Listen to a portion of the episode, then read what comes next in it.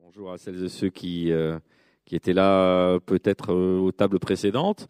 Bienvenue à celles et ceux qui nous rejoignent. On se retrouve pour une troisième table ronde, sous les meilleurs auspices, avec le thème « Médecine complémentaire et alternative, faut-il les rejeter ?» Voici nos trois invités. Fantine, médecin généraliste, vulgarisatrice médicale, créatrice de la chaîne YouTube Fantine et Hippocrate. On est bon ? On est pas mal. On est pas mal. Sébastien Canevet, vous êtes maître de conférence en droit privé, créateur de la chaîne de vulgarisation juridique « Vous avez le droit ». Vous êtes un youtubeur, hein, quelque part, vous aussi. Oui, je crois qu'on peut dire ça. Youtubeur récent, je commence une nouvelle carrière. Jeune youtubeur, frais et moulu. Un jeune débutant.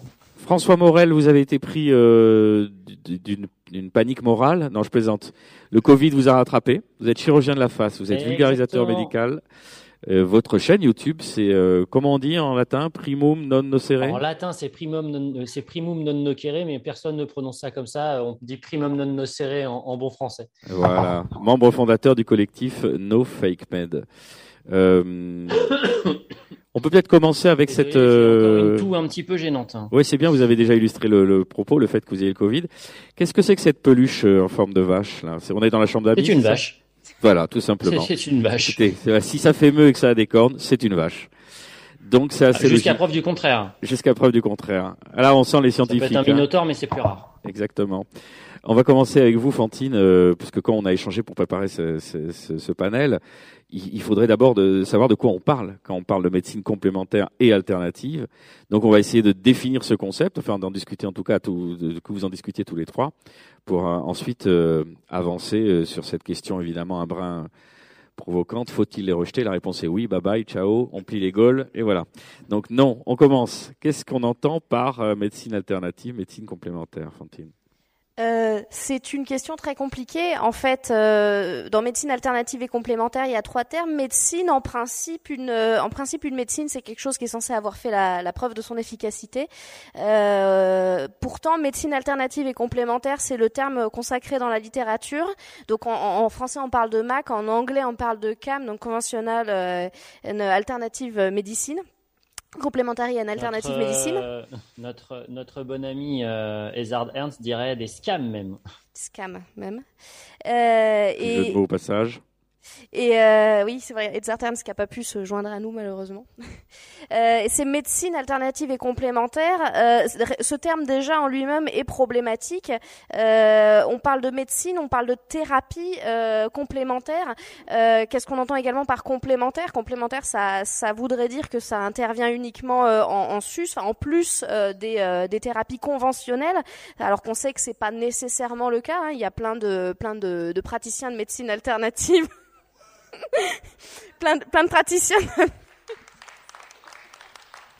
Plein de praticiens de médecine alternative qui vont proposer des thérapies en remplacement de la médecine conventionnelle et alternatif. Encore une fois, on ne sait pas bien ce que ça veut dire.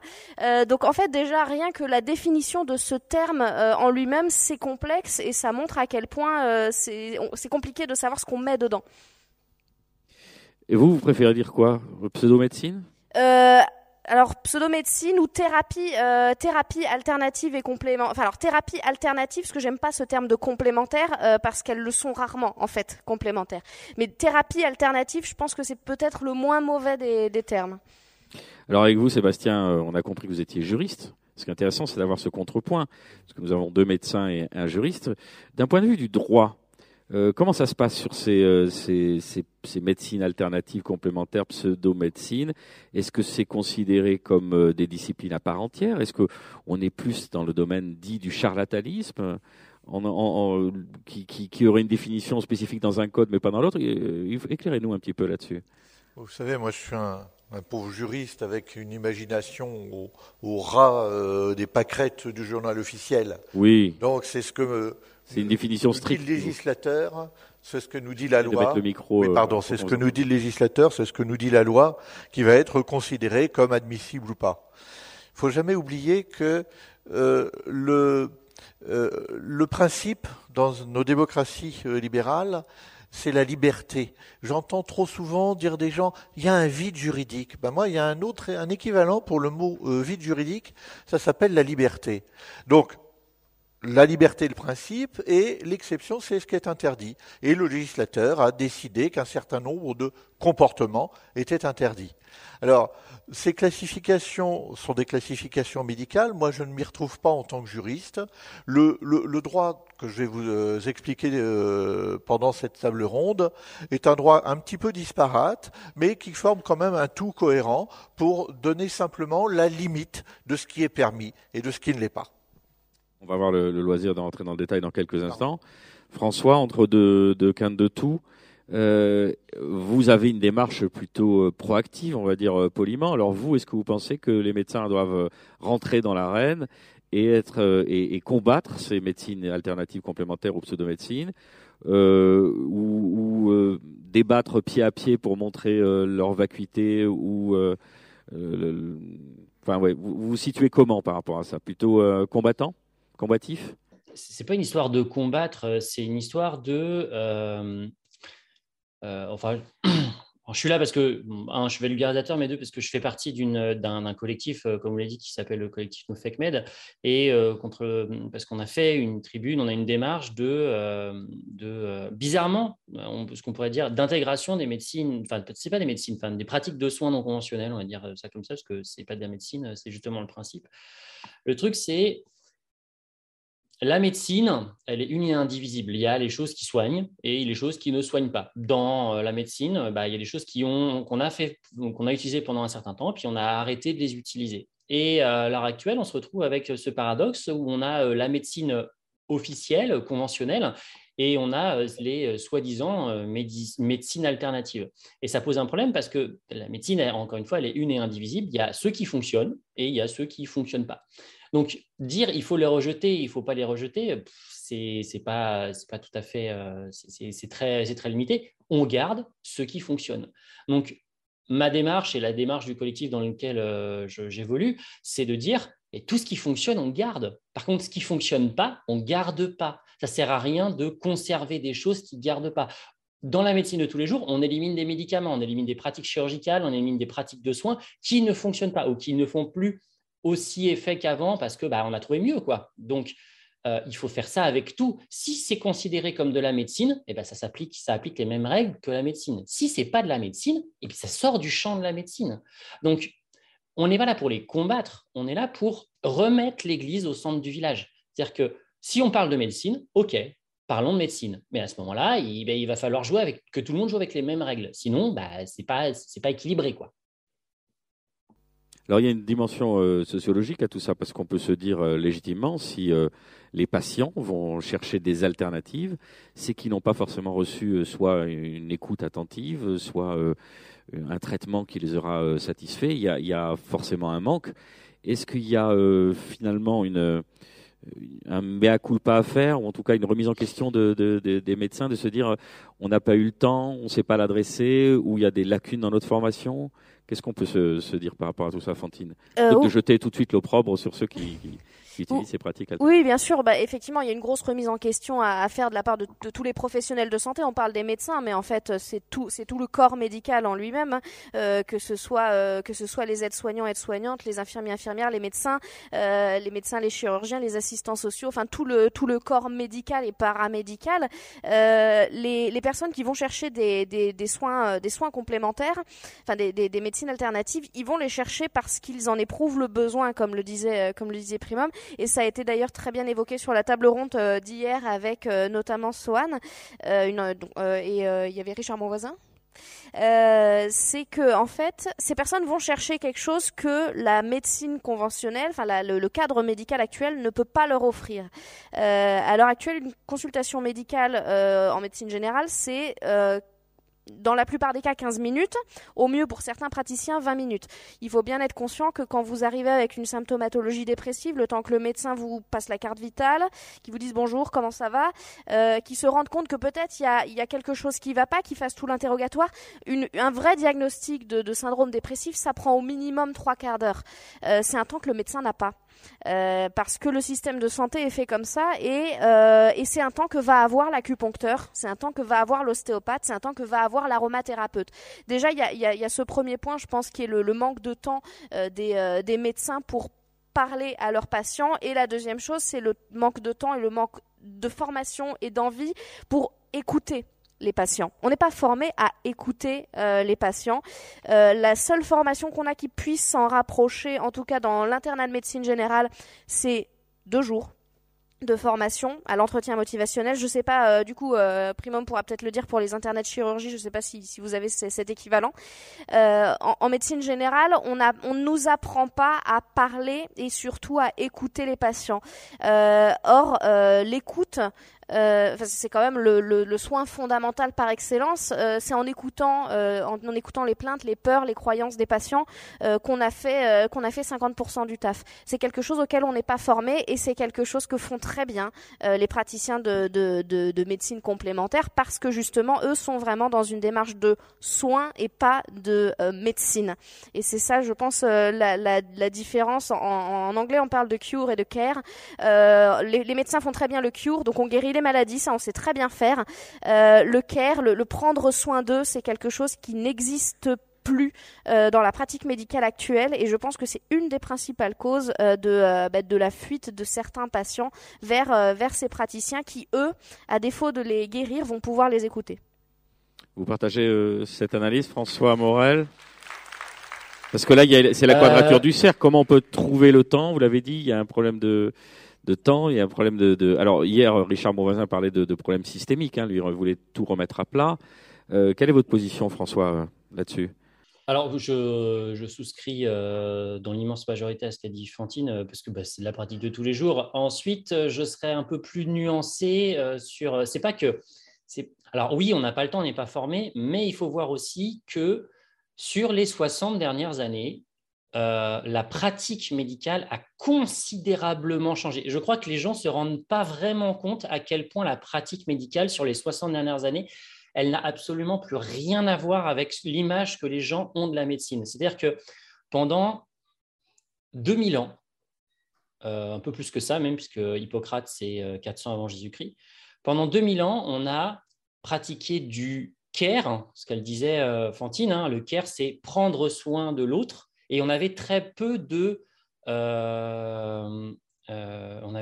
soins médicaux, d'accord ? On avait très peu de solutions aux problèmes. On avait on savait faire des diagnostics, et on en savait de plus en plus. On a connu de plus en plus de choses sur la médecine, mais on n'avait pas beaucoup de ressources thérapeutiques. Sauf que sur les 60 dernières années, ça a complètement changé. On a beaucoup plus de ressources thérapeutiques, on sait encore plus de choses sur le corps médical et sur les pathologies, mais on a de moins en moins de temps pour le care, parce que ce n'est pas ce qu'on nous demande à la base. On nous demande surtout de faire de la thérapeutique. Il faut voir que sur les 60 dernières années, on a vu apparaître les antibiotiques et apparaître les premières antibiorésistances, donc on a dû s'adapter par rapport à ça. On a vu apparaître le scanner, l'IRM, toutes les techniques de chirurgie moderne, toutes les techniques de médecine, de thérapie basée sur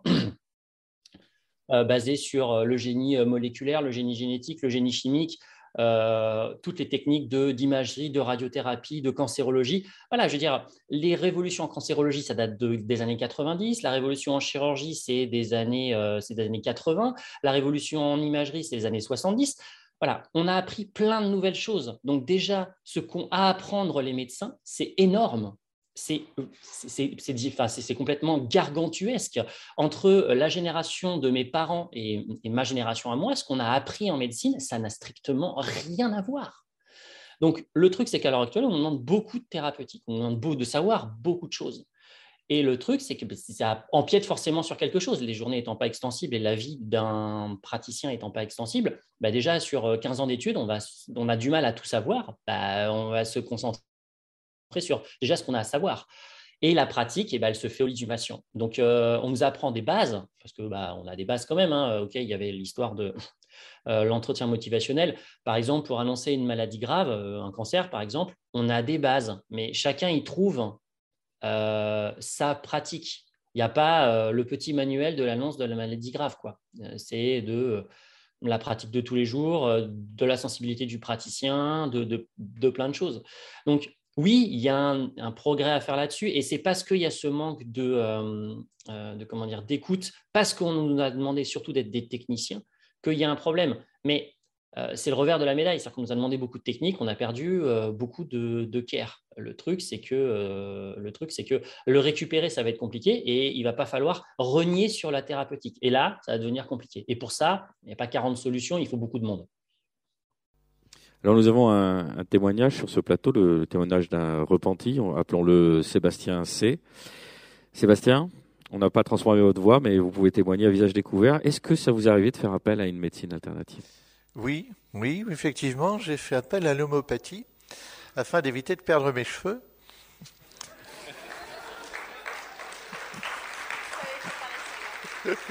Et c'est authentique, hein, je ne le dis pas pour rigoler. J'avais pris rendez-vous, j'étais étudiant, je commençais à perdre mes cheveux. J'avais pris rendez-vous chez un médecin. Parce que ce n'est pas seulement les déçus de la médecine. Moi, j'étais allé voir un médecin et je pensais sérieusement qu'il pourrait m'aider. Et vous pouvez constater, les plus astucieux et les plus perspicaces d'entre vous pourront constater l'efficacité de la médecine en question. Et en l'espèce, c'était un médecin. Il n'y avait pas une démarche d'aller vers quelqu'un d'autre. Hein, je ne suis même pas un repenti.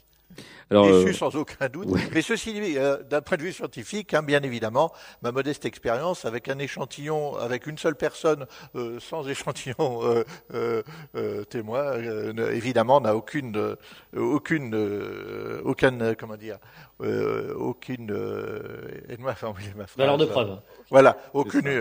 évidemment, ça ne prouve pas. Alors là, on en sourit, mais il peut y avoir donc, dans ces pratiques. Donc, on a vu, quelque part, c'est la quadrature du cercle, parce que vous l'avez dit, on n'a pas le temps, on n'est pas suffisamment formé. Vous l'avez dit, là aussi, François, on est passé, il y avait une somme considérable à digérer, à ingurgiter en tant que praticien, et qui nuit forcément à l'aspect relationnel dans le care. Alors, donc, ça laisse le champ libre à toutes ces alternatives. Et comment on fait pour rattraper ça ? Parce que, comme vous le décrivez, il va y avoir ces deux parallèles qui vont jamais vraiment se croiser. Vous allez dire, on n'aura pas le temps d'apporter cette écoute et ils vont continuer à prospérer. Alors juste, je rebondis juste sur ce qu'avait dit François tout à l'heure par rapport au manque de temps, etc. Il y a aussi un autre facteur qui rentre en jeu, c'est que les médecins à l'heure actuelle ont bizarrement l'idée saugrenue de vouloir avoir une vie familiale, une vie privée, et de ne pas vouloir travailler jusqu'à 21h le soir. Et ça participe aussi. Mais ça vous le dites de façon ironique, mais on vous le reproche et oui. On se dit attendez, c'était mieux avant. Mon médecin de famille venait, il y avait les visites à la maison. Maintenant vous êtes tous des flemmards, les jeunes. Ça s'apparente quand même à un sacerdoce et vous vous en rendez pas compte. Là, je blague pas. Hein, et le pire, c'est que les critiques viennent des patients, ce qu'on peut comprendre parce que sont dans une situation de souffrance. Hein, ils ont besoin de quelqu'un et ils sont en souffrance de pas pouvoir trouver quelqu'un. Donc ça, c'est quelque chose à la limite qu'on comprend, avec lequel on est capable d'avoir de l'empathie. Là où c'est beaucoup plus problématique, c'est quand ça vient des chefs de service qui, quand on a le malheur d'exiger nos repos de garde parce que ça fait 24 heures qu'on travaille, nous disons oui, non mais bon alors. Moi, de mon époque, j'allais bosser le lendemain et je faisais pas chier, je faisais ma visite. Et ça, c'est des pratiques encore très courantes de nos jours, même sur les repos de garde, mais pas que. Hein. Quand on a le malheur de dire, est-ce qu'aujourd'hui je pourrais partir un peu plus tôt parce que je voulais juste passer la soirée en famille, on nous regarde avec des gros yeux en disant, mais enfin t'es médecin, t'as choisi, non. Enfin voilà. Donc ça, c'est autre chose, c'est une autre chose qui participe aussi de du manque de temps. Et la question c'était. Non mais. C'était avant. Et sur le fait, l'exemple de Sébastien, je trouve qu'il est très parlant parce qu'il permet d'introduire justement la notion de médecine, de médecine conventionnelle, on va dire, juste un vrai médecin, et de pseudosciences pour le coup, parce que là on peut vraiment parler de pseudosciences pour l'homéopathie. Et il y a pléthore de médecins qui effectivement, de médecins et de membres du corps médical, parce qu'on parle des médecins, mais notamment l'acupuncture ou l'ostéopathie chez les sages-femmes sont très très en vogue. Chez les infirmières également, il y a beaucoup de pratiques de soins non conventionnels qui sont très très en vogue. Et il y a une limite floue en fait. C'est un continuum. C'est qu'il n'y a pas d'un côté il n'y a pas d'un côté la médecine conventionnelle, c'est facile, c'est structuré, c'est le médecin, l'infirmier, et de l'autre côté, le charlatan, l'acupuncteur, le chaman. Il y a une espèce de flou artistique qui est entretenu également par les personnes qui proposent des formations, qui vont donner des titres comme celui de psychopraticien, qui n'est pas reconnu, mais pour quelqu'un qui ne sait pas ce que c'est qu'un psychologue, qu'un psychothérapeute, qu'un psychiatre et qu'un psychopraticien, les quatre choses sont différentes et pour autant les titres se ressemblent et ce flou participe aussi à la confusion des patients qui sont un peu démunis, qui font ce qu'ils peuvent, quoi. Alors, phrase classique, qu'est-ce que vous répondez à celles et ceux qui vous disent « Oui, mais bon, si ça ne fait pas de mal, s'il y a un effet placebo, ça va... » on parlait hier des différents degrés d'acceptation. L'acupuncture ou l'ostéopathie, c'est difficile à faire sortir, même sur les esprits les plus rationnels et les plus scientifiques, de dire « Attends, l'ostéopathie, ça va... » Vous voyez ce que je veux dire ? Il y a déjà des hiérarchisations là-dedans. Et de se dire, c'est un peu aussi les discussions familiales voilà, qu'on évoquait hier, de dire, ah mais non, mais si ça peut, qu'est-ce qu'on répond à « ça peut pas faire de mal ». Alors moi, ce traitement des objections. Ouais. Moi j'ai un point de vue que, enfin, je suis pas sûre que ce soit une bonne attitude. C'est la mienne. C'est le compromis que j'ai trouvé dans ma dissonance cognitive. Je trouve que c'est pas si mal. En fait, je fais la part des choses entre le collectif et l'individuel. C'est-à-dire qu'au collectif, de manière générale, pour le grand public, je lutte contre les pseudomédecines parce qu'elles sont dangereuses, parce que elles vont entraîner des retards de soins, enfin voilà, tout ce qu'on connaît qui a déjà été démontré. Et au niveau individuel, en fait, c'est beaucoup plus difficile parce que... Merci François pour cette intervention. Désolé. Au niveau individuel, c'est beaucoup plus compliqué parce que en face de nous, on a une personne qui souffre, en fait. Et lui dire juste, non, vous êtes complètement con, vous n'allez pas avoir un chaman pour votre cancer. On peut pas dire ça. Même si on pense qu'effectivement... Là, vous êtes tiraillé entre votre obligation et votre serment et le fait de voir quelqu'un qui peut avoir en face une perte de chance. Alors le problème, c'est que le serment... J'aimerais pas être à votre place. Non, c'est chiant. Hein. Le serment, il nous dit tout et son contraire là-dessus, puisqu'il dit qu'il faut pas qu'on pousse les gens vers des pseudomédecines, enfin vers des pratiques de soins non éprouvées, super. Et d'un autre côté, il faut qu'on soit empathique et qu'on respecte les choix du patient. Donc en fait, ça veut, enfin voilà, en fait, on peut tout faire, on sera jamais bon, ou on sera tout le temps plus ou moins bon. Donc moi, ce que je fais à titre individuel, c'est que j'essaye de comprendre pourquoi. Pourquoi vous voulez aller voir ce praticien ? Qu'est-ce que vous pensez qu'il va vous amener ? En fait, le plus souvent, le patient, ce qu'il cherche, c'est du soutien, c'est de l'écoute, c'est de l'empathie. Et à la limite, qu'il le trouve chez un naturopathe tant qu'il n'est pas en rupture de soins, à titre individuel, moi, ça ne me gêne pas.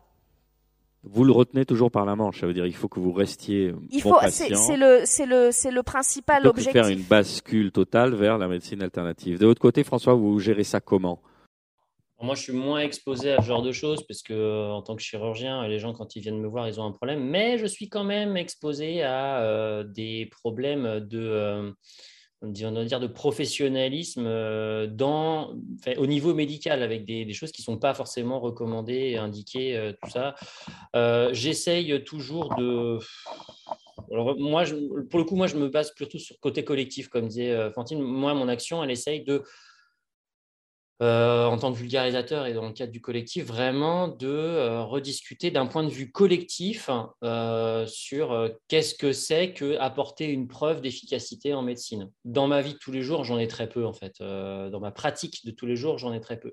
Et quand j'en ai... c'est vrai que contester un chirurgien de la face, ouais, moi, j'aurais pas fait ça comme ça. Non, on voit pas quelqu'un qui vous dirait ça d'entrée de jeu, quoi. Ouais, non, mais enfin, c'est surtout. Alors, j'en voyais beaucoup quand j'étais en cancérologie. Mais en cancérologie, l'histoire, elle est toujours la même. Hein. Je suis désolé, hein, mais en cancérologie, les gens sont là. Oui, non, je vais prendre. Je ne suis pas d'accord avec votre traitement. Je vais faire ça à ma manière. Je vais utiliser des huiles essentielles, aller voir machin, me traiter par le jeûne. Et je suis désolé de dire ça, hein, mais il y a deux types de patients qui arrivent derrière. Hein. Il y a ceux qui survivent et ceux qui reviennent. Hein. Et ceux qui reviennent, ils sont toujours dans des états qui sont très compliqués, et ceux qui survivent, et les autres, ils ne survivent pas, en fait. Ils survivent pas, en fait. Donc, c'est aussi pour ça qu'on n'a pas beaucoup de retours dans ma spécialité, dans celle que je faisais avant. Il n'y a pas beaucoup de retours des échecs, parce qu'ils ne parlent pas, les morts. Hein. C'est un petit peu. Alors justement, puisqu'on arrive à cette extrémité, là, on va être sérieux encore plus 2 minutes. Je me tourne vers le juriste. On a quand même un arsenal pour se prémunir contre ça. On dit, nous, dans le grand public, l'exercice illégal de la médecine. Vous allez nous expliquer ce que c'est. La mise en danger d'autrui, c'est partie quand même des deux axes qui peuvent préserver finalement... ou pas les patients, ou ça vient un peu tard, parce que c'est après coup, une fois que le préjudice a eu lieu. Je vais faire les questions-réponses. Hein. Vous avez fait la question et vous avez fait la réponse. quand vous dites prévenir, non, souvent le droit, alors c'est vrai qu'il y a un droit préalable, c'est-à-dire l'organisation du métier avec les prérequis, le diplôme. Tout à fait, avec la définition de ce qu'est le praticien, le médecin, ainsi que les autres praticiens médicaux. Mais l'essentiel du droit va intervenir a posteriori, c'est-à-dire quand le mal est fait, quand les choses sont parfois définitives. Hein ? Alors, il y a un droit tout d'abord qui va... l'ensemble du droit est là pour protéger le patient et une partie du droit est là aussi pour protéger le milieu médical, bien évidemment. Alors, l'exercice médical...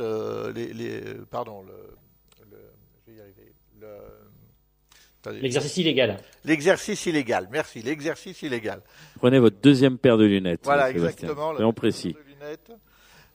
Qui va bien m'aider. Donc l'exercice illégal de la médecine, bien évidemment, repose sur la définition du charlatanisme. Il y a une définition juridique du charlatanisme. Hein, vous ne l'avez pas dit, alors que quand on a préparé la vidéo, vous en aviez parlé. Mais cet exercice illégal de la médecine est défini dans le Code de la santé publique. Il s'agit de proposer des remèdes illusoires ou insuffisamment éprouvés en les présentant comme salutaires ou sans danger. Là, c'est très précis. Ça couvre quand même pas mal de situations. Tout à fait. Mais ça n'est que dans le Code de la santé publique. Il n'y a pas d'infraction de charlatanisme en droit français. Ça n'existe pas. Il y a d'autres infractions qui sont prévues pour pouvoir lutter contre ce genre de comportement.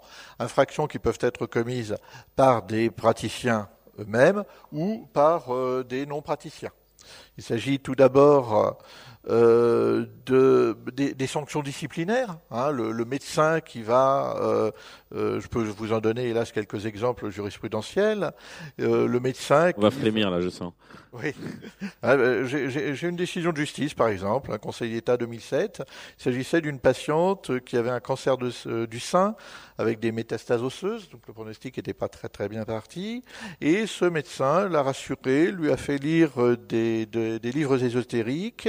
Il a eu l'innocence, c'est pour ça qu'il s'est fait pincer, d'écrire à une de ses consoeurs que l'état de la patiente était tout à fait d'une évolution parfaitement positive.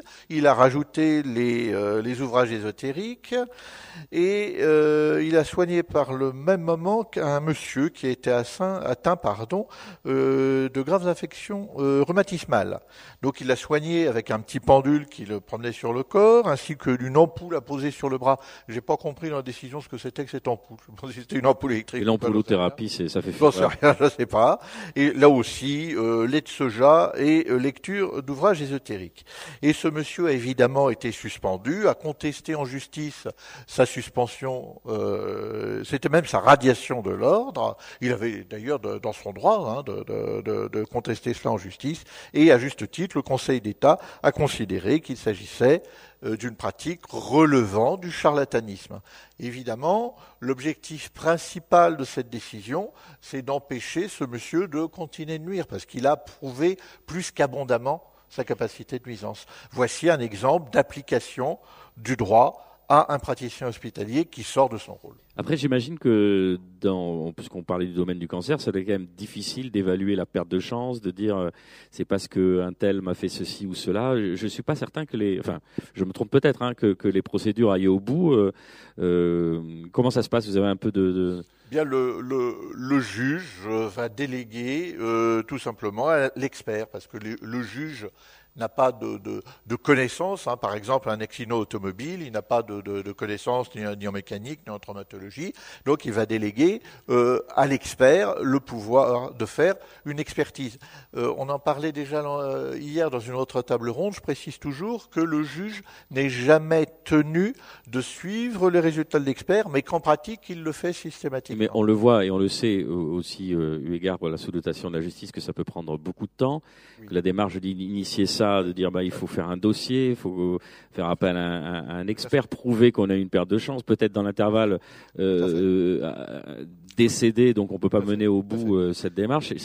Est-ce que l'arsenal est suffisant? Enfin, vous le dites sur le papier, ça a l'air de protéger, et dans les faits, est-ce que ça marche? Alors, la perte de chance, c'est quelque chose qui est évidemment tout à fait reconnu par le droit, heureusement. Et là aussi, un expert, un médecin légiste, le médecin légiste, c'est pas seulement celui qui vous ouvre en deux pour voir ce qu'il y a à l'intérieur, pour essayer de comprendre les causes de votre mort. Il a un rôle beaucoup plus large, dont celle d'évaluer l'existence d'un préjudice, ou l'existence, par exemple, d'une perte de chance de guérison. Et là aussi, il y a bien évidemment la possibilité de poursuivre un praticien ou un non-médecin pour avoir causé une perte de chance. J'ai un exemple de jurisprudence, là aussi. Il s'agissait, si je me souviens bien, d'une personne qui avait été poursuivie pour une infraction de mise en danger. L'infraction de mise en danger, c'est une sorte de couteau suisse du droit pénal dès qu'il s'agit d'une atteinte aux personnes, et c'est utilisé en particulier, enfin entre autres, veut dire en milieu pour les conséquences médicales. Et il s'agissait d'une personne qui, attendez que je relise mes notes, excusez-moi. Oui, d'une personne qui, sur le conseil, là aussi, de son médecin, avait refusé provisoirement de prendre certains traitements qui pouvaient donc la soulager, et au profit de traitements non éprouvés. Là aussi, il y a eu l'infraction de mise en danger de la vie d'autrui, et le praticien a été condamné. Je ne sais pas si ça répond précisément à votre question. Alors, François Morel, avec vous à nouveau d'un point de vue médical et psychologique. On l'a dit tout à l'heure, si les gens font appel à ces alternatives, c'est qu'il y a un manque. Est-ce que vous avez des statistiques, vous, avec le collectif No Fake Med, de savoir combien de Français font appel à ce type de thérapie? Est-ce que c'est une lutte de tous les instants, parce que là on est dans des assemblées où tout le monde est à peu près convaincu, mais finalement peut-être que vous êtes ultra minoritaire et qu'il y a peut-être 70% des Français qui estiment, je dis n'importe quoi à vue de nez, mais est-ce que vous avez plus d'infos là-dessus? Là comme ça, là, non, j'ai pas du tout préparé des chiffres là comme ça. En tout cas, la pénétration, quand je parle de pénétration, je parle vraiment la prégnance des différentes pathologies, des différentes pratiques non conventionnelles dans la population, elle est assez grande. Mais en fait, elle est grande parce que l'offre est pléthorique. En fait, c'est une offre qui est tellement polymorphe que tout le monde peut y trouver quelque chose qui lui convient. Et c'est l'une de ses forces. C'est-à-dire, on arrive à opposer la médecine toute seule à une myriade de pratiques qui sont parfois contradictoires entre elles.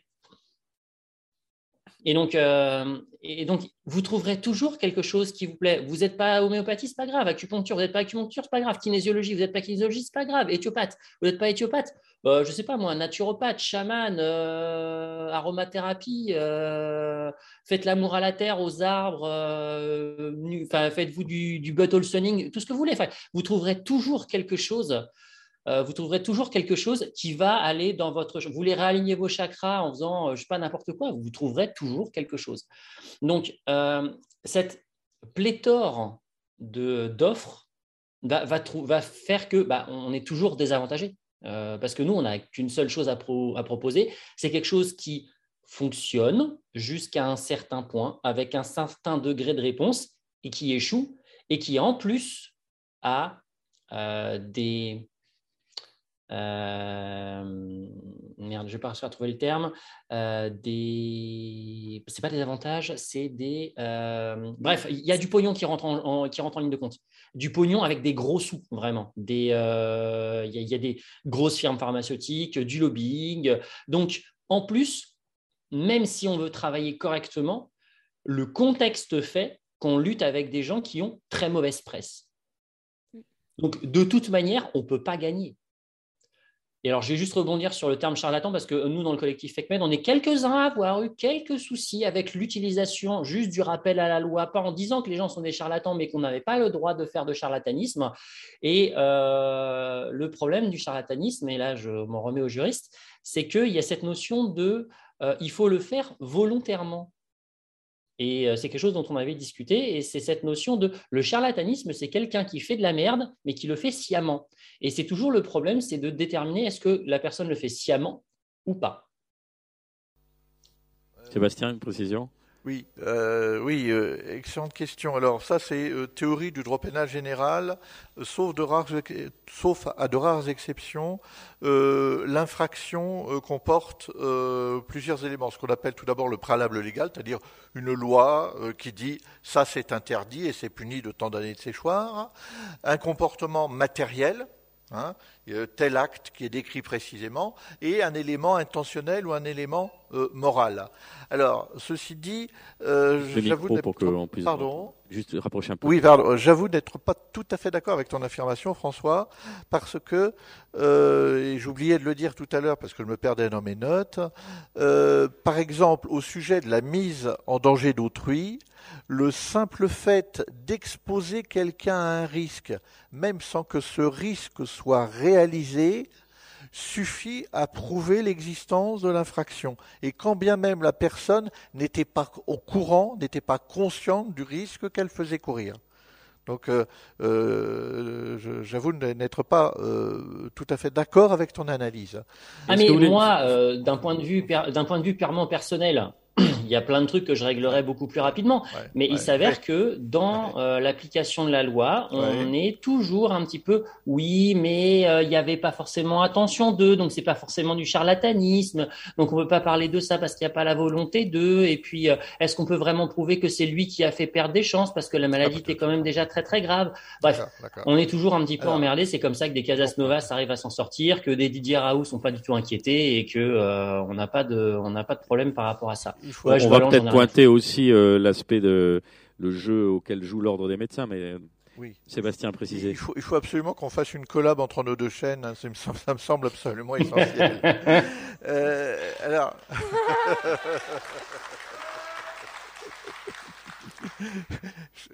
Pour répondre et pour rebondir sur ce que tu dis, au sujet de l'exercice illégal de la médecine, j'ai regardé un petit peu ce que disait la jurisprudence. L'infraction d'exercice illégal de la médecine est constituée, même lorsqu'il n'y a pas d'atteinte à la santé, je l'ai dit tout à l'heure, même lorsque le produit est délivrable sans ordonnance, que le produit soit efficace ou qu'il ne le soit pas. On ne peut pas se défendre en disant « j'ai pas fait d'exercice illégal de la médecine parce que le produit n'est pas efficace ». Ça ne tient pas devant le juge qui condamne quand même. Que le produit soit payant ou qu'il soit gratuit, dans tous les cas, le juge sanctionne. Alors, moi, je comprends pas pourquoi on n'a pas de. Il y a des gens qui arrivent encore à sévir les cristal pipi et autres vendeurs de jus. J'arrive pas à comprendre parce qu'ils arrivent encore à sévir. Parce que quand on t'écoute, ça a l'air hyper simple. François, parce que nous sommes dans une démocratie et que le principe c'est la liberté d'abord et que l'on trinque quand on excède de cette liberté et qu'on passe de l'autre côté de la barrière. Il y a peut-être des procédures qui sont engagées actuellement qui sont pas encore menées à terme. Je voulais juste revenir sur le côté d'une justice parallèle. Enfin, je parlais de l'ordre des médecins tout à l'heure. On a l'impression qu'on s'intéresse à cette problématique. Pour aller dans votre sens, François, que les instances ordinales, je ne sais pas si on les appelle comme ça chez vous, mettent beaucoup de temps à réagir, voire sont d'une neutralité qui pourrait conférer à la malveillance parfois en disant mais pourquoi ils ne les mettent pas au détail de nuire ? Pourquoi ça ne va pas aussi vite qu'on le voudrait ? Quand on oppose des médecins dits de bonne foi, ils sont convoqués. Alors en plus, c'est un genre de justice, vous allez nous en parler, Sébastien, c'est pas une justice classique, c'est une justice privée un peu alternative. Donc parfois il suffit qu'il y ait des potentats ou des barons locaux qui se jugent entre eux et donc la personne un petit peu séquente ou alternative ou d'un collectif No Fake Med va se faire convoquer. Il y a un aspect en plus, je ne sais pas, presque humiliant de se dire je suis dans mon bon droit et pourtant mes pairs vont me juger de telle ou telle façon. Qu'est-ce qu'on peut dire finalement sur l'ordre des médecins sans attaquer spécifiquement, hein, je reste neutre. Mais... j'ai aucun problème en tant qu'universitaire à l'attaquer si j'estime qu'il est attaquable.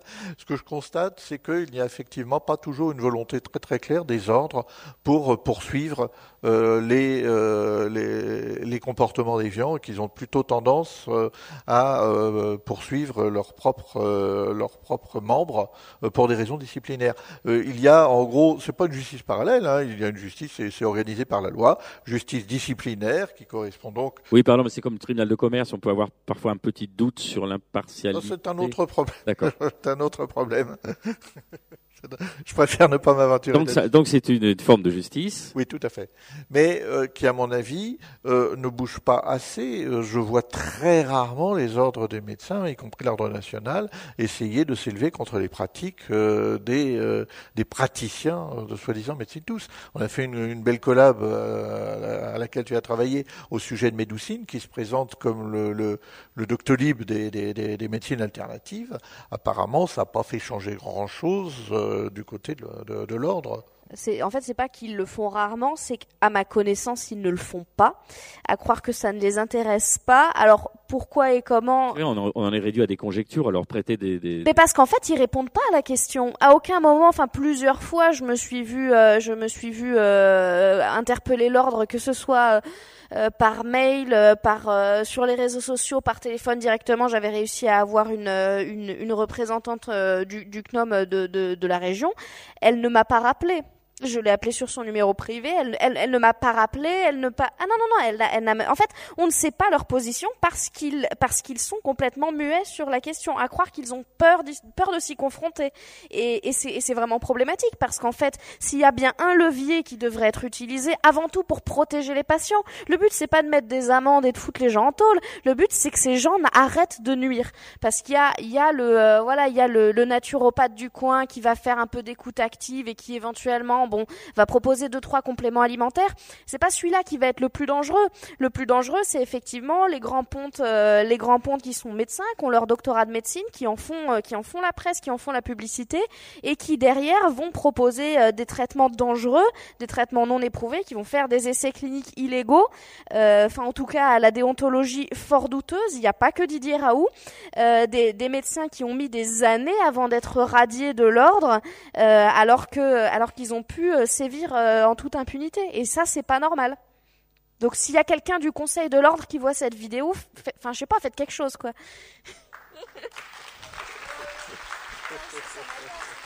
Bah, écoutez, on va terminer sur ce coup de gueule. On va en profiter pour que vous soyez là pour commencer à poser des questions. Donc, je me dirige vers vous, cher public. Faites-moi signe.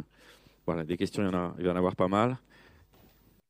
Le temps qu'on pose des questions, moi, par rapport au Conseil de l'ordre, je pense que c'est des inutiles. Il faut dissoudre cette assemblée et tout recommencer. Voilà. Alors là... Ok, première question. Sans l'avoir dit, je souscris. C'est des vieux tout moisis inutiles. Très bien. Allez-y, je vous en prie. Alors, je vais essayer d'être le plus clair possible parce que c'est pas évident. Quand vous êtes face à une errance médicale, soit que on n'arrive pas à diagnostiquer et que les médecins ne cherchent même pas, parfois ne cherchent plus, soit qu'il y a un diagnostic, mais que la souffrance ne peut pas être soignée. Parfois, on est amené, j'ai envie de dire malgré soi, à se dire bon bah je vais quand même tenter l'ostéopathe, quitte à ce qu'il soit kiné en même temps pour éviter voilà. Alors ça, c'est des trucs qu'on rencontre effectivement beaucoup en médecine générale. J'en ai rencontré 1 ou 2 en 6 mois, donc c'est ce qui montre que c'est quand même fréquent. Je pense que le maître mot, c'est de pas perdre le lien avec le corps médical. Là, du coup, c'est vraiment le rôle François, t'auras peut-être d'autres choses à dire. C'est vraiment le rôle du médecin généraliste, c'est de ne pas perdre le lien avec le patient, de lui dire. En soi, effectivement, quand la médecine, c'est pas sexy, hein. On a des médicaments qui ont des effets secondaires, qui sont gérés par des gros groupes pharmaceutiques qui brassent un pognon dingue, comme tu l'avais dit. Il y a des trucs, deux fois, ça marche pas, en fait. Il y a plein de contre-indications. Il y a des trucs qui rendent stériles. Enfin, c'est pas sexy, la médecine. Alors que, forcément, des médicaments qui ont jamais été testés, ils peuvent pas avoir d'effets secondaires. Donc, je pense aux compléments alimentaires, aux plantes, etc. En cas d'impasse thérapeutique, en cas d'errance médicale, ou d'insuffisance de réponse du corps médical, les médecines complémentaires sont je pense, de mon point de vue, une excellente option, ne serait-ce que pour le côté de soutien psychologique. On a un très mauvais accès aux soins de psychologie en France à l'heure actuelle. Et en fait, les patients ont avant tout besoin d'être soutenus, besoin d'être écoutés, encore une fois, on y revient. Et si la médecine ne peut pas proposer quelque chose d'efficace, pour moi, tant qu'il y a un lien qui est quand même fort avec le médecin traitant, ou enfin avec un autre médecin, tant qu'il y a un lien avec un médecin, le fait d'aller voir ailleurs en complément, dans ces cas-là, je pense peut-être une alternative raisonnable, encore une fois, tant qu'il n'y a pas de dérive sectaire, d'arnaque financière, ça peut être une option intéressante pour les patients à titre individuel, encore une fois. Je sais pas, Primum, si tu as d'autres choses à rajouter. Je suis toujours hyper partagé par rapport à ça parce que la médecine n'a pas réponse à tout. Il y a des fois, on ne sait pas, et il y a des fois, on ne peut plus rien faire. Voilà. Il faut savoir admettre que des fois, on ne sait pas. Mais moi, il m'arrive très régulièrement de dire, bah là, je ne sais pas. Il y a des fois, il dit, bah là, il n'y a pas de solution aussi. Il y a des situations où il n'y a pas de solution. Tout simplement, il n'y a pas de solution. Le problème, c'est que l'être humain a besoin de réponses. Gérer de l'incertitude, c'est très compliqué. Donc, on a besoin de réponses. Et alors, tu dis, oui, mais tant qu'il n'y a pas de dérive sectaire, ça ne pose pas de problème. Ouais, mais le problème, c'est qu'à partir du moment où il y a des gens qui sont dans qui sont dans une errance et qui ont un problème, eh bien, il y a toujours des gens qui vont en profiter à un moment ou à un autre. Et on ne s'en débarrassera jamais. Hein. Je ne dis pas que, c'est un vœu pieux de penser qu'on s'en débarrassera, mais le truc, c'est qu'il faut aussi peut-être, et c'est là, à mon avis, notre rôle, c'est de dire, OK, la médecine, elle a un cadre, elle ne sort pas de ce cadre, quoi. C'est-à-dire qu'à un moment, on n'a plus de solution. Voilà. On ne sait pas tout faire, on n'est pas des dieux, on n'a pas encore la réponse à toutes les situations. Et il y a des fois, je suis désolé, je n'ai pas de solution à vous proposer. Par contre, méfiez-vous, il y a des gens qui vont vous proposer des solutions et ça peut vous mener dans des situations un peu complexes. Mais c'est aussi un dur retour à la réalité, en fait, cette situation. Que, encore une fois, le lien avec un médecin est important pour rappeler que effectivement, le patient peut aller voir ailleurs. De toute façon, il le fera. Il demandera pas l'avis. Enfin, c'est déjà très bien s'il demande l'avis de son médecin. Dans tous les cas, il ira voir ailleurs. Ça, on le sait. Il y a la plupart des patients qui vont voir des thérapeutes alternatifs ne le disent pas à leur médecin généraliste. En fait, il faut que le médecin soit là pour dire vous sortez du cadre de la médecine. Ça pourrait vous apporter. Ça peut vous apporter quelque chose. Ça peut vous apporter du soutien. Ça peut vous apporter même de la spiritualité, quelque chose qui n'est pas pris en compte parce que c'est pas le rôle de la médecine de prendre en compte la spiritualité stricto sensu en tout cas. Et alors ça va pouvoir amener quelque chose, mais il faut que le patient soit au courant que ce que ça va lui apporter, c'est quelque chose de différent que du soin médical. Mais après, ce quelque chose différent, il peut être bénéfique, mais c'est quelque chose de différent. Oui, bonjour. Pardon. Non, allez-y, madame. Oui, bonjour. Je suis un peu choquée par votre discours, madame. Je pense que, en tant que médecin, c'est à vous à lutter contre toutes ces pseudo-sciences. Or, je pense que quand vous dites à un malade qui vous dit « je vais voir X, Y, tous ces médecins alternatifs », vous cautionnez cette médecine. Donc, je pense qu'en tant que médecin, en tant que représentant de la science, justement, il me semble que le devoir, c'est justement de ne pas le cautionner et carrément de faire preuve d'honnêteté intellectuelle, parce que en fait, vous vous trouvez dans une situation contradictoire, c'est-à-dire d'un côté, on critique ces médecines et de l'autre, si le médecin me dit « ah ben tout compte fait, vous pouvez aller le voir », non, personnellement, ça me choque profondément. Je pense qu'il faudrait plus de croyance dans la science et la médecine que ne pas amener un patient à pouvoir croire que l'autre est votre égal. Voilà pourquoi j'ai été choquée par votre attitude. Merci. C'est le cas de la plupart de mes professeurs, ce à quoi je leur réponds, de toute façon, le patient, il ira quand même. Que vous lui disiez, en fait, qu'il ait ou pas votre bénédiction, il ira quand même chercher ailleurs. La question, c'est comment on fait pour que ce patient, il reste avec nous dans l'alliance thérapeutique. Comment on fait pour que ce patient, on le garde auprès de nous et qu'on lui dise, vous avez des croyances ? Vous avez ces croyances, vous avez le droit de les avoir. J'essaye de vous expliquer, j'essaye de vous changer d'avis. Je fais beaucoup d'entretiens épistémiques. Il y a des patients qu'on ne fera pas changer d'avis. Il y a des patients qui ont besoin d'aller voir leur praticien Reiki parce que ça leur fait du bien, parce qu'ils ont ces croyances spirituelles qui sont pas les nôtres, dont on sait qu'elles sont des croyances. Mais ils en éprouvent le besoin. La médecine ne peut pas leur apporter ça. Si on leur dit, oui, non, mais bon, j'essaye de vous convaincre, vous m'écoutez pas, eh ben, allez-y, moi, je m'en fous, de toute façon, enfin, moi, je cautionne pas. le patient jamais y revient. Jamais il revient, et non seulement il ne reviendra pas vous voir, mais en plus il ira voir uniquement son praticien Reiki, et là c'est un patient qu'on a perdu, et là c'est un patient qui se met en danger, et ça c'est très dangereux.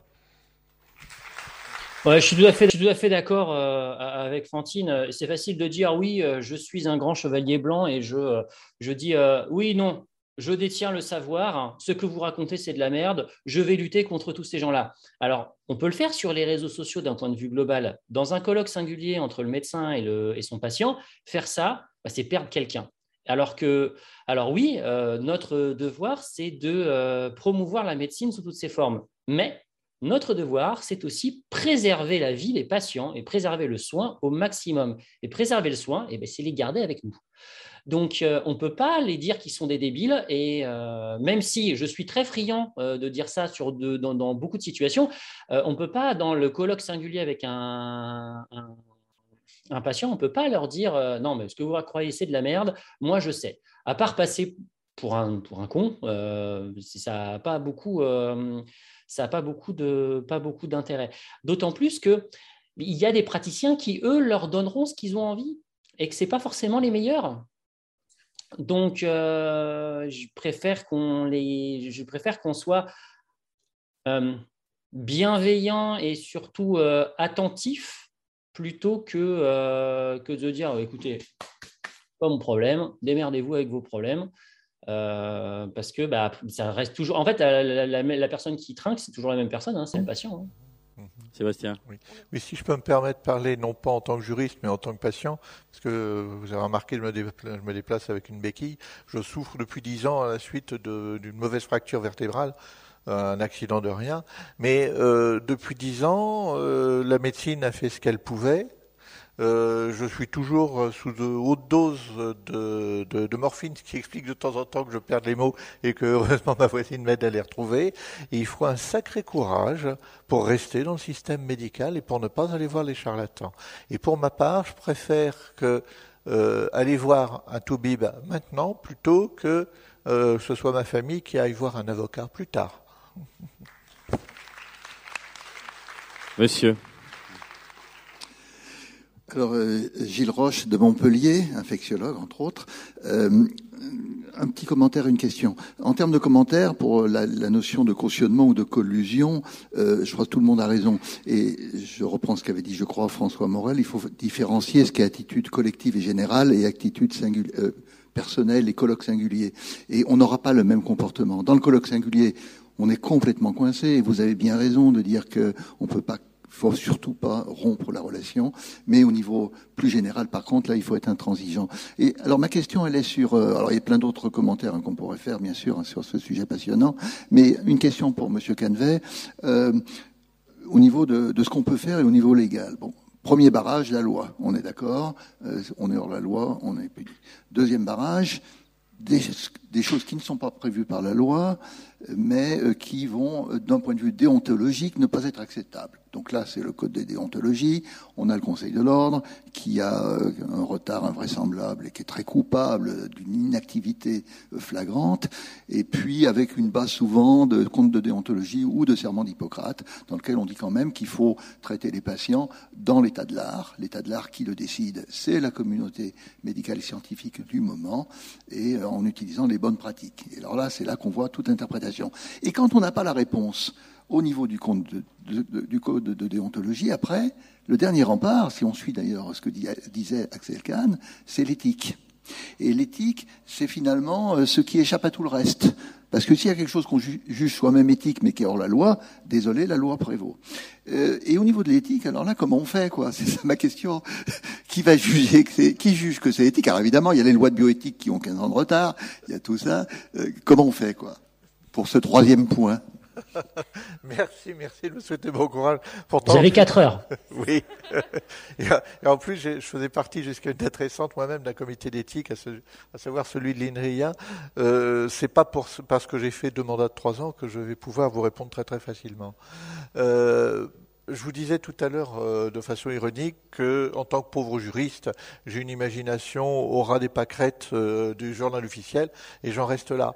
L'éthique, ça va être une norme qui n'est pas formelle, comme il y a d'autres normes non formelles, comme par exemple la courtoisie, la politesse. Et pour moi, l'éthique est plutôt de cet ordre-là. Et je suis toujours mal à l'aise, malgré un travail de plusieurs années avec un comité d'éthique, pour vous donner une réponse très satisfaisante. J'en suis vraiment navré. Autre chose, je profite d'avoir la parole pour la conserver encore un petit peu, pour dire que une chose qui me choque énormément, c'est qu'on a expliqué que les médecines, j'ai toujours du mal avec le mot médecine, quand on parle, mais, oui, des thérapies alternatives, ça me convient mieux, pratiques de soins non conventionnels, ont des liens assez évidents dans beaucoup de cas avec les dérives sectaires, et qu'il y a de moins en moins d'efforts en France pour lutter contre les dérives sectaires. On a encore une structure qui s'appelle la Miviludes, qui existe, mais qui n'est plus que l'ombre d'elle-même. Son budget est en chute libre. On a préféré lutter non pas contre la délinquance, mais contre le sentiment d'insécurité, parce que c'est beaucoup plus vendeur d'un point de vue politique. Et on se retrouve avec cette institution qui n'a pratiquement plus aucune efficacité. Et le seul recours que l'on a d'un point de vue juridique, c'est les patients ou la famille quand c'est trop tard, et d'un autre côté, la presse, les médias en général, dont les vulgarisateurs, puisque apparemment, de temps en temps, pas encore en matière médicale, mais dans d'autres domaines, j'ai des collègues vulgarisateurs, youtubeurs, qui ont été interpellés pas au sens judiciaire, mais qui ont été invités par des forces de police ou de gendarmerie pour leur donner les informations qu'ils ont eues. Je pense entre autres à une affaire Pirorca qui n'a rien à voir avec le milieu médical, oui. Qui s'est retrouvée. Oui, quoique, parce qu'il est compliqué, il part dans tous les sens. Et j'espère peut-être que notre modeste travail pourra servir de base à certaines poursuites. Je l'espère. J'ai pas d'informations, mais croyez bien que vous serez informés quand on le saura. Alors, il y a beaucoup de questions, donc il y aura beaucoup de frustrés, j'annonce à l'avance, parce qu'on doit bientôt clore la table, et je m'en excuse. Allez-y. Ma question est encore pour Monsieur Canevet, mais qui s'éloigne un peu, je ne sais pas si vous saurez me répondre. On entend beaucoup de mutuelles parler avec fierté, notamment dans leur publicité, de rembourser quid les naturopathes, les ostéopathes, etc. Or, moi, je veux bien que les gens aillent voir des chamans, des naturopathes, etc., mais j'ai pas forcément envie de cotiser pour leur payer ça via une mutuelle. Et je voulais savoir si ça faisait partie du cadre des libertés des entreprises qui sont soumises aux mêmes législations que des entreprises standards, ou si y avait un cadre spécifique qui encadrait ce que pouvaient faire ou non les mutuelles.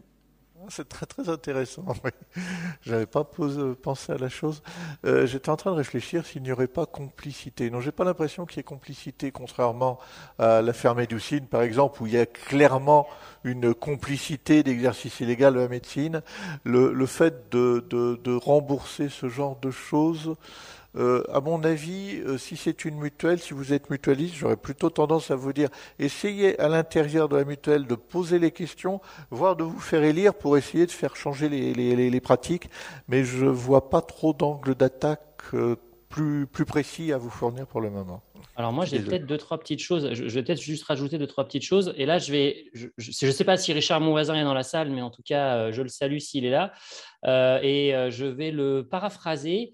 Déjà, il faut commencer par arrêter d'appeler ça des mutuelles. Il y a des mutuelles, mais la grande majorité sont des assurances privées. Donc déjà, il faut arrêter de leur lustrer le chinois en leur disant que ce sont des mutuelles, là, ils sont très gentils. Non, c'est des assurances privées. Donc ces assurances privées, elles assurent contre des risques, où elles permettent de faire du remboursement. Donc, à la limite, elles font de la publicité. Ça, c'est la première chose. Déjà, les remettre à leur place. Ce sont des assurances. La deuxième chose, il faut militer pour qu'on arrête d'avoir une part de le remboursement du tarif sécurité sociale qui soit attribuée aux mutuelles de manière obligatoire. Le tarif sécu devrait être remboursé par la sécurité sociale. Le problème avec ça, c'est que ça oblige les gens à à payer un tribut à une assurance privée. Alors que on devrait à la limite juste cotiser pour la sécurité sociale. Alors là, c'est de la politique, c'est un avis personnel, mais vous voulez faire ça, eh bien, faisons disparaître les 35% de remboursement par la sécurité, par les complémentaires santé pour la sécurité sociale, parce que c'est une porte d'entrée obligatoire dans un système privé qui privatise la santé, et ça vous permet d'avoir des forfaits pour soigner avec les plantes, les pierres, tout ce que vous voulez. À partir du moment où on n'aurait plus que la partie qui est non sécu, bah, les gens choisissent ce qu'ils veulent. Je vous rejoins, je vois pas la personne, donc je lui fais coucou là, mais la personne qui a posé la question, mais je vous rejoins, oui, je comprends que vous n'ayez pas envie de cotiser pour un truc dont vous vous foutez complètement. Dans un système idéal, on va dire, les tarifs sécu seraient remboursés par la sécu et les gens, ils ont envie d'avoir des médecines complémentaires, et bien ils ont un forfait complémentaire pour les médecines complémentaires. Voilà. On devrait pouvoir avoir le choix, effectivement. Mais ça, c'est de la politique. Alors, on va prendre, je l'ai dit, vous allez être frustré, on va prendre 3 dernières questions. Monsieur. Bonjour, je me présente, je suis médecin généraliste depuis 40 ans. Enfin, il y a 40 ans, on s'est battu contre les médecins, on a échoué. C'est pas ça que je voulais dire. Fantine, tu as un peu généralisé en disant que l'écoute, les médecins généralistes n'ont pas le temps. On peut très bien se donner le temps en revoyant les patients plusieurs fois, contrairement à une consultation rapide à l'hôpital. C'est ça.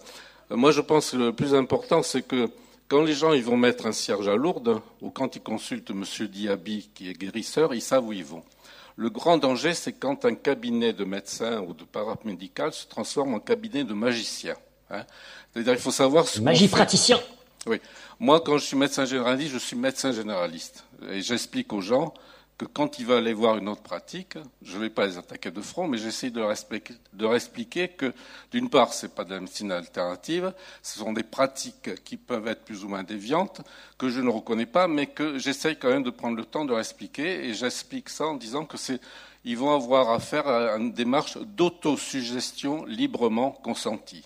Autosuggestion, ça veut bien dire ce que ça veut dire. C'est-à-dire que le cerveau et le corps, ce n'est pas deux choses différentes. J'essaye de leur expliquer que nous sommes un corps unique, que notre cerveau reçoit des milliers d'informations, des milliards d'informations en permanence, et le corps n'en voit pareil. L'autosuggestion, ça marche.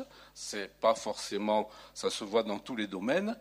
Librement, c'est-à-dire qu'ils sont libres. Ils peuvent aller voir l'homéopathe, ils peuvent aller à Lourdes, ils peuvent aller tout ça. S'ils ont le zonage, je ne vais pas leur dire d'aller voir un guérisseur, ils se démerdent. Et librement consenti, c'est-à-dire ils consentent à ce soin. Par contre, dans mon cabinet, j'ai tout à fait le droit, non pas de cautionner ou d'être...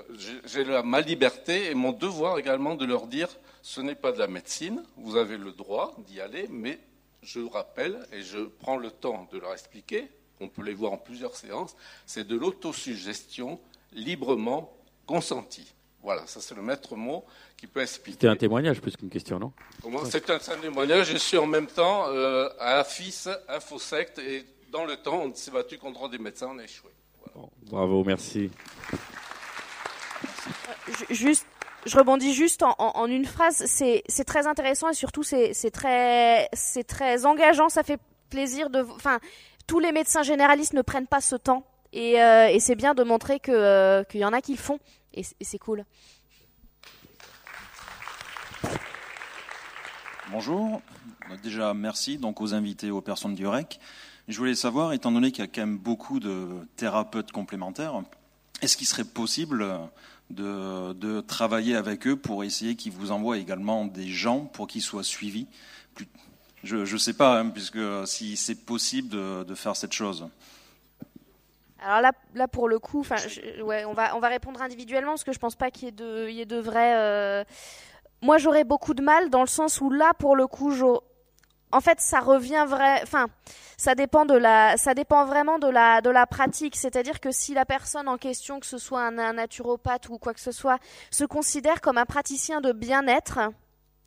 Je pourrais l'envisager. À partir du moment où il se considère comme un praticien de santé. Ce qui est faux. En fait, ça revient à faire un partenariat, et là pour le coup, ça revient vraiment à avoir un partenariat professionnel, et avoir un partenariat professionnel avec quelqu'un qui pratique le charlatanisme, ça me semble compliqué rien que d'un point de vue déontologique. Après, il y a aussi je pense notamment aux naturopathes ou aux psychopraticiens pour le coup, qui ne s'estiment pas soignants, c'est-à-dire qu'ils s'estiment praticiens de bien-être, c'est ça, ou notamment avec les personnes qui font des massages, des massages, alors soi-disant des massages réharmonisants, rééquilibrants. Vous avez ça dans les spas.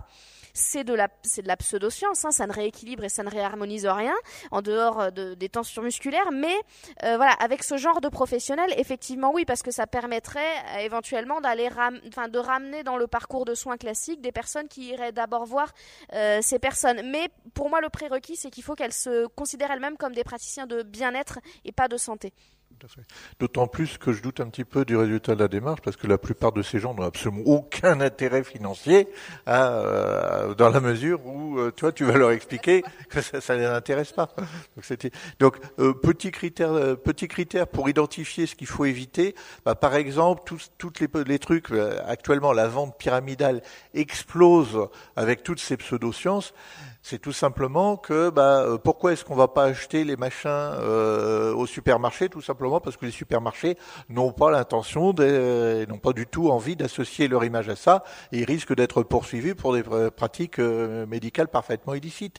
Donc ils recourent, pour des raisons, puisqu'on est dans un système ultralibéral, à des techniques de distribution alternatives, là où il n'y a aucun contrôle, bien évidemment. C'est un des critères qui permet de dire « Ah, peut-être faudrait-il pas aller dans cette direction ». Dernière question. Je me permets, je veux juste dire un petit truc. Non, François. Et donc, non, mais François, bien sûr, donc, bien sûr. Je pense que ça n'arrivera jamais que des praticiens travaillent avec disons, des médecins, pour la bonne et simple raison qu'il y a une opposition fondamentale sur la notion de ce que c'est qu'une preuve et de ce que c'est que comprendre comment fonctionne quelque chose. Et c'est justement parce qu'il y a cette opposition et que cette opposition, elle est irréconciliable, que les deux ne peuvent pas travailler ensemble. On ne conçoit pas l'explication du monde et la notion de preuve de la même façon. Et c'est justement le cœur du problème. C'est qu'on ne se base pas sur la même manière de concevoir la réalité pour travailler. Et ça ne pourra jamais marcher, je pense. Et je pense que c'est vraiment le cœur du problème. Dernière question, allez-y. Bonjour et merci pour votre présentation. Votre table ronde, c'était très intéressant. Moi, je n'ai pas de connaissances extensives du monde de la médecine, donc peut-être que ça existait déjà, mais à vous entendre, j'ai l'impression qu'il y a un chaînon manquant, en fait, entre les médecins qui sont, comme vous le disiez, des techniciens qui appliquent une médecine thérapeutique, donc ce qu'on appelait le cure tout à l'heure, donc c'est très bien, mais on a dit aussi qu'il manquait de temps. Est-ce qu'il ne faudrait pas finalement un autre métier, une nouvelle formation qui s'occupe plus du care, quelque chose qui serait complètement accolé à des médecins généralistes qui soient dans tous les cabinets de médecine et qui s'occupe d'écouter les patients, de la prise en charge et de les mener vers une prise en charge vers des vrais médecins qui pratiquent une médecine proof-based, mais plutôt que de laisser ce rôle de care aux pseudomédecines et aux fake med, comme on est obligé de le faire actuellement, en fait. En fait, c'est le rôle du médecin de famille. En fait, c'est le rôle du médecin généraliste. C'est le rôle fondamental du médecin généraliste, c'est d'écouter, de comprendre, de poser un diagnostic, ou en tout cas les prémices d'un diagnostic si c'est des diagnostics un peu complexes, de traiter si c'est de la pathologie bénigne ou des choses qu'il sait faire, et d'orienter si nécessaire vers les spécialistes, chirurgiens ou médecins. Et en fait, ce rôle-là d'écoute, de care, etc., c'est complètement fondamental dans le rôle du médecin généraliste. Le seul problème, c'est qu'en fait, on ne choisit pas, enfin les futurs médecins, donc les les étudiants en médecine ne sont absolument pas recrutés, entre guillemets, dans leurs études pour leur capacité d'écoute et d'attention. J'ai un ami qui a fait, c'est véridique pour le coup, j'ai un ami qui a fait médecine parce que ses parents lui ont dit « Non, mais fais médecine, t'es bon en maths, en SVT, tout ça. » Ça, c'est très fréquent. Hein. Et puis lui, bon, écouter les gens, ça l'intéressait pas trop. Les gens, de manière générale, ça l'intéressait pas trop. Donc il est devenu chirurgien. Non, alors mieux. Ça aurait pu. Il est devenu un apathe. Ouais, voilà, exactement. Tu spoil tout.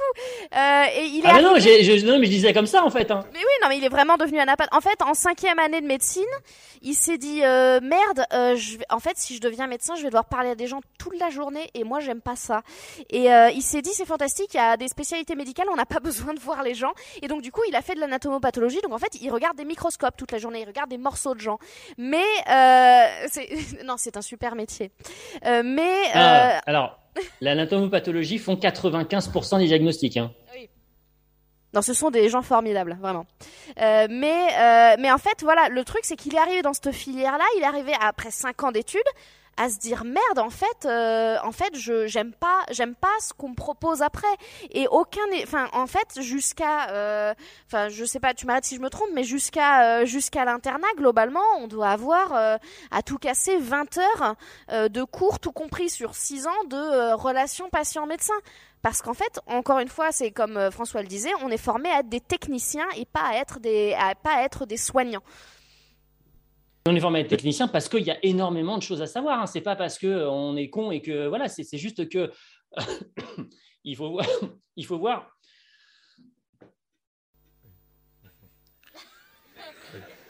Ce qu'il veut dire, c'est que le technicien, le spécialiste, c'est pas celui qui n'a pas pu tout apprendre. Voilà. Il faut réactiver le micro, François. Parmi mon micro, autant pour moi. On a juste pas le temps, quoi. Et c'est déjà compliqué. En fait, non, la solution, c'est pas d'inventer un métier supplémentaire, c'est juste d'avoir plus de monde.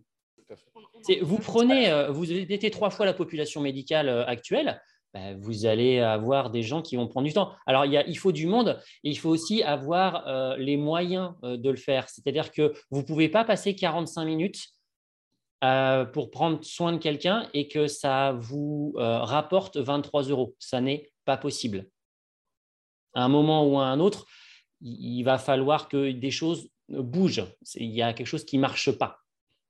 Il y a aussi ça. Et c'est valable pour toutes les spécialités. Hein. Moi, je travaille beaucoup avec des gens, avec des dentistes. Vous voulez des meilleurs soins dentaires, il ne faut pas que la carie soit à 28 balles. Quoi. Ça ne peut pas marcher. Vous ne pouvez pas soigner quelqu'un correctement ou ça prend 1h30 pour soigner correctement une carie si ça vous rapporte 28 €. Il y a aussi un problème tarifaire. Je suis désolé, hein, mais à un moment, il faut poser les choses. Quoi. Les chirurgiens aiment l'argent. Merci beaucoup. Alors, le dernier mot, on vous a passé un petit mot doux, Sébastien. On termine là-dessus rapidement. Oui, dernière chose. Quelqu'un fait passer un mot. J'ai oublié d'en parler tout à l'heure. Je parlais de la Miviludes et hélas, de son état de déliquescence programmée. Quelqu'un faisait passer un mot, parfaitement raison, j'avais oublié de le dire. Il disait, il existe aussi des associations de prévention et d'information, y compris en local, et on m'a fait passer le petit papier. Surtout, si vous avez ce genre de problème pour vous ou pour vos proches, n'hésitez pas à vous rapprocher de ces bénévoles qui font un excellent boulot.